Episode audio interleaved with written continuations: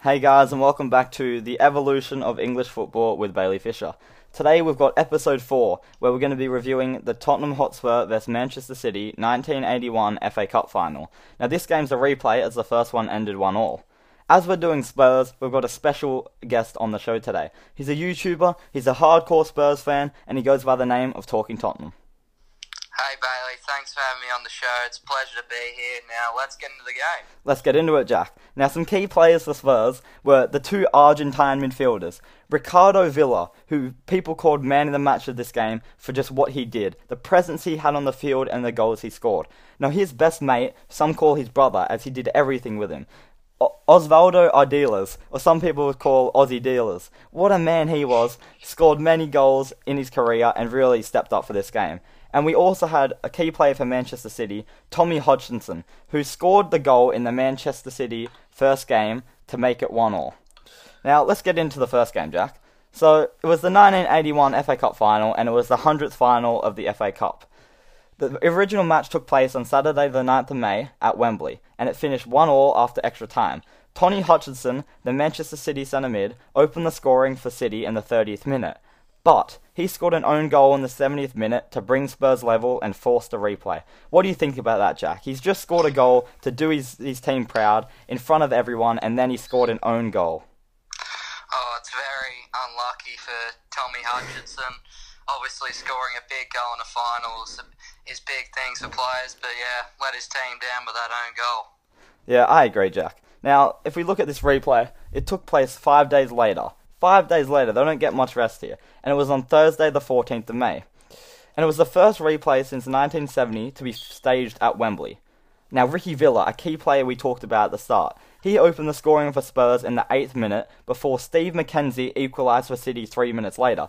Now, let's just talk about the Steve Mackenzie goal, Jack. A half volley, top left, in a final. What a goal this was. Oh, it's, it's incredible. What a goal. And yeah, heartbreak for Spurs fans in that moment, but we managed to pull it back. Yeah, let's get into that now. A Kevin Reeves penalty five minutes into the second half put Manchester City ahead. Now, Spurs are thinking, what's going on here? Manchester City are ahead. If we look at the attendance for this game, there were 92,000 there, and 50,000 were Spurs. So Spurs were heavily, you know, favourites in this game. Their fans wanted them to win.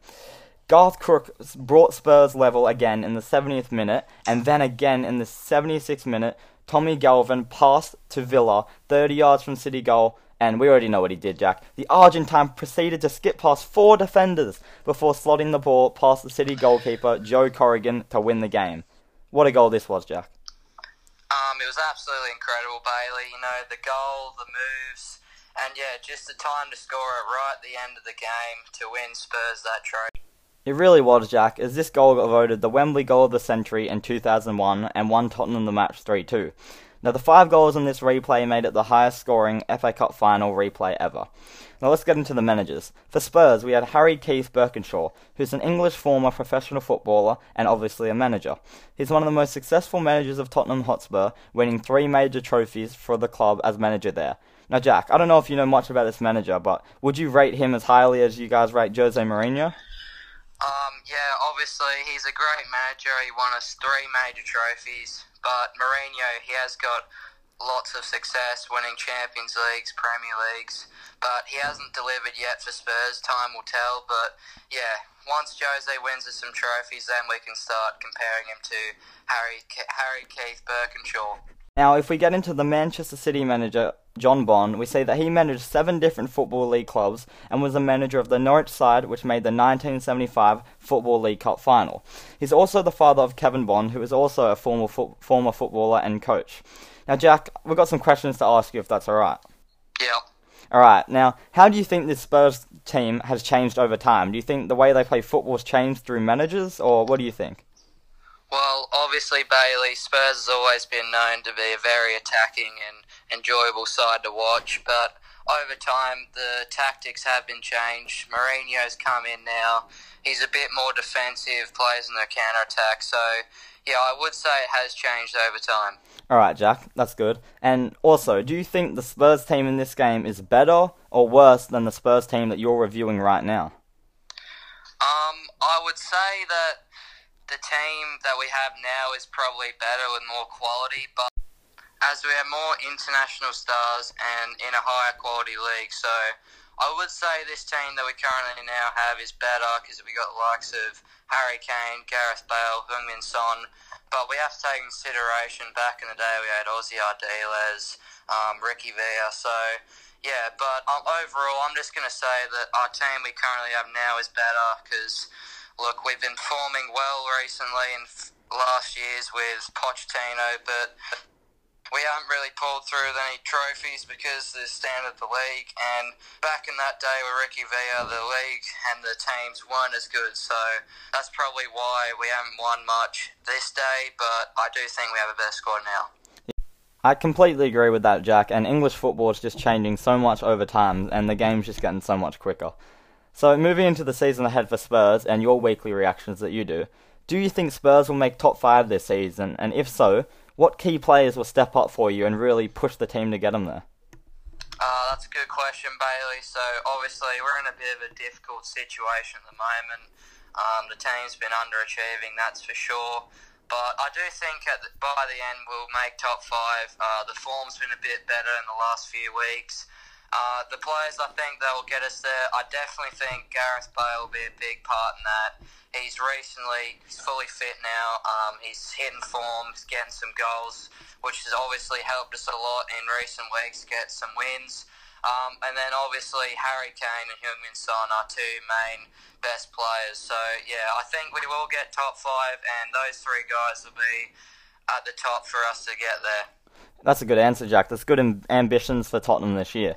Now, we've got a new segment on the show today, guys. We're going to be doing some fan questions. So if you want to know how to get your fan questions in next time, just DM me. I'll have it in the link of the Spotify and link of the Anchor bio so you guys can get your questions in. Now, the first question is from Linus Deeming, and he says, On the day, Tottenham star Ricky Villa conquered the field, but was this the case in his years after the game? That's a good question, Linus. I'll take this one, Jack. Ricky Villa, he just really continued continued to dominate the English game with Spurs until 1983. The next two years, he dominated with Spurs until he decided to move back to Argentina and Colombia and the United States. And then, after scoring many goals with different teams, he decided to end his career in the lower leagues of Argentine football at his hometown. So to answer your question bluntly, he did continue to play well. Obviously, this game was probably his best game of his whole career, as it really meant a lot for the team. But yeah, he, he continued to be the still still be the player that he is. All right, we've got another question, Jack. It's from Harley Thompson. What was the atmosphere like at the ground? Do you want to take the start of this one, Jack? Yeah, I'll take this one, Bailey. So obviously, the atmosphere was very electric. There were 92,000 people at the ground with 50,000 Spurs fans which made the game very loud and exciting. And yeah, these fans just wanted their team to win at any cost, which it was just a very good atmosphere at the ground. It really was, Jack. 92,000 people there. It's a fair bit for an FA Cup final at that time as well. We'll get into our next question now by DJ Fish. Do you think Osvaldo Ardiles' work in this game got overlooked by the brilliance of Ricky Villa? Now that's a good question, and to be honest with you, I do. I really do, as Osvaldo really set up the first goal for Ricky. He went through about half the, the Man City defence, and then he found Ricky an open goal to shoot in. It was very good from Osvaldo the whole game. His work ethic, going up and down the field at that pace, was very good. But they both came from Argentina, so I don't think Osvaldo felt any love lost that Ricky got all the headlines. Osvaldo made the first Ricky goal, and he literally skipped past players left and right. So yeah, I think I think he did get overlooked, but I also think that he didn't care as they got the win in the end, and that's all that he cared about really. Anything to add on that, Jack? Or yeah, Bailey, I do think Ozzy Ardiles' work was overlooked by the brilliance of Ricky Villa, but in the end of the day, he scored the two winning goals to get win us the cup. So you know he's just got to take the headlines for that. Yeah, I completely agree. Now, onto the last question of the fan segment. This is coming in from Steve Wolf, and he says, Who got man of the match? Now, obviously, Ricky Villa got man of the match for this game for his brilliance, scoring two goals and really just making Man City's defence look weak. He dominated the whole game with help from Osvaldo Ardiles, and they really just d- dominated the whole game. Anything else to add on that, Jack? Or yeah, Bailey, it has to be Ricky Villa for his brilliance in that game scored the two goals, won us the FA Cup. So yeah, it's just it's just got to be Ricky Villa for me. Now, that was the end of episode 4 of the Evolution of English Football, featuring a special guest today, Jack from Talking Tottenham. Jack, it's been a pleasure to have you on the show, really giving a good insight of the Spurs team. And yeah, I'm looking forward to seeing your YouTube channel progress. And guys, don't forget to subscribe to Talking Tottenham, capital T in both words.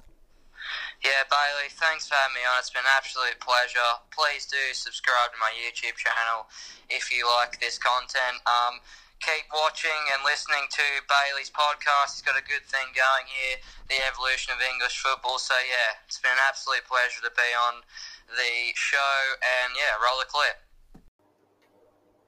Them boys I can't stand. I don't trust you if you ain't.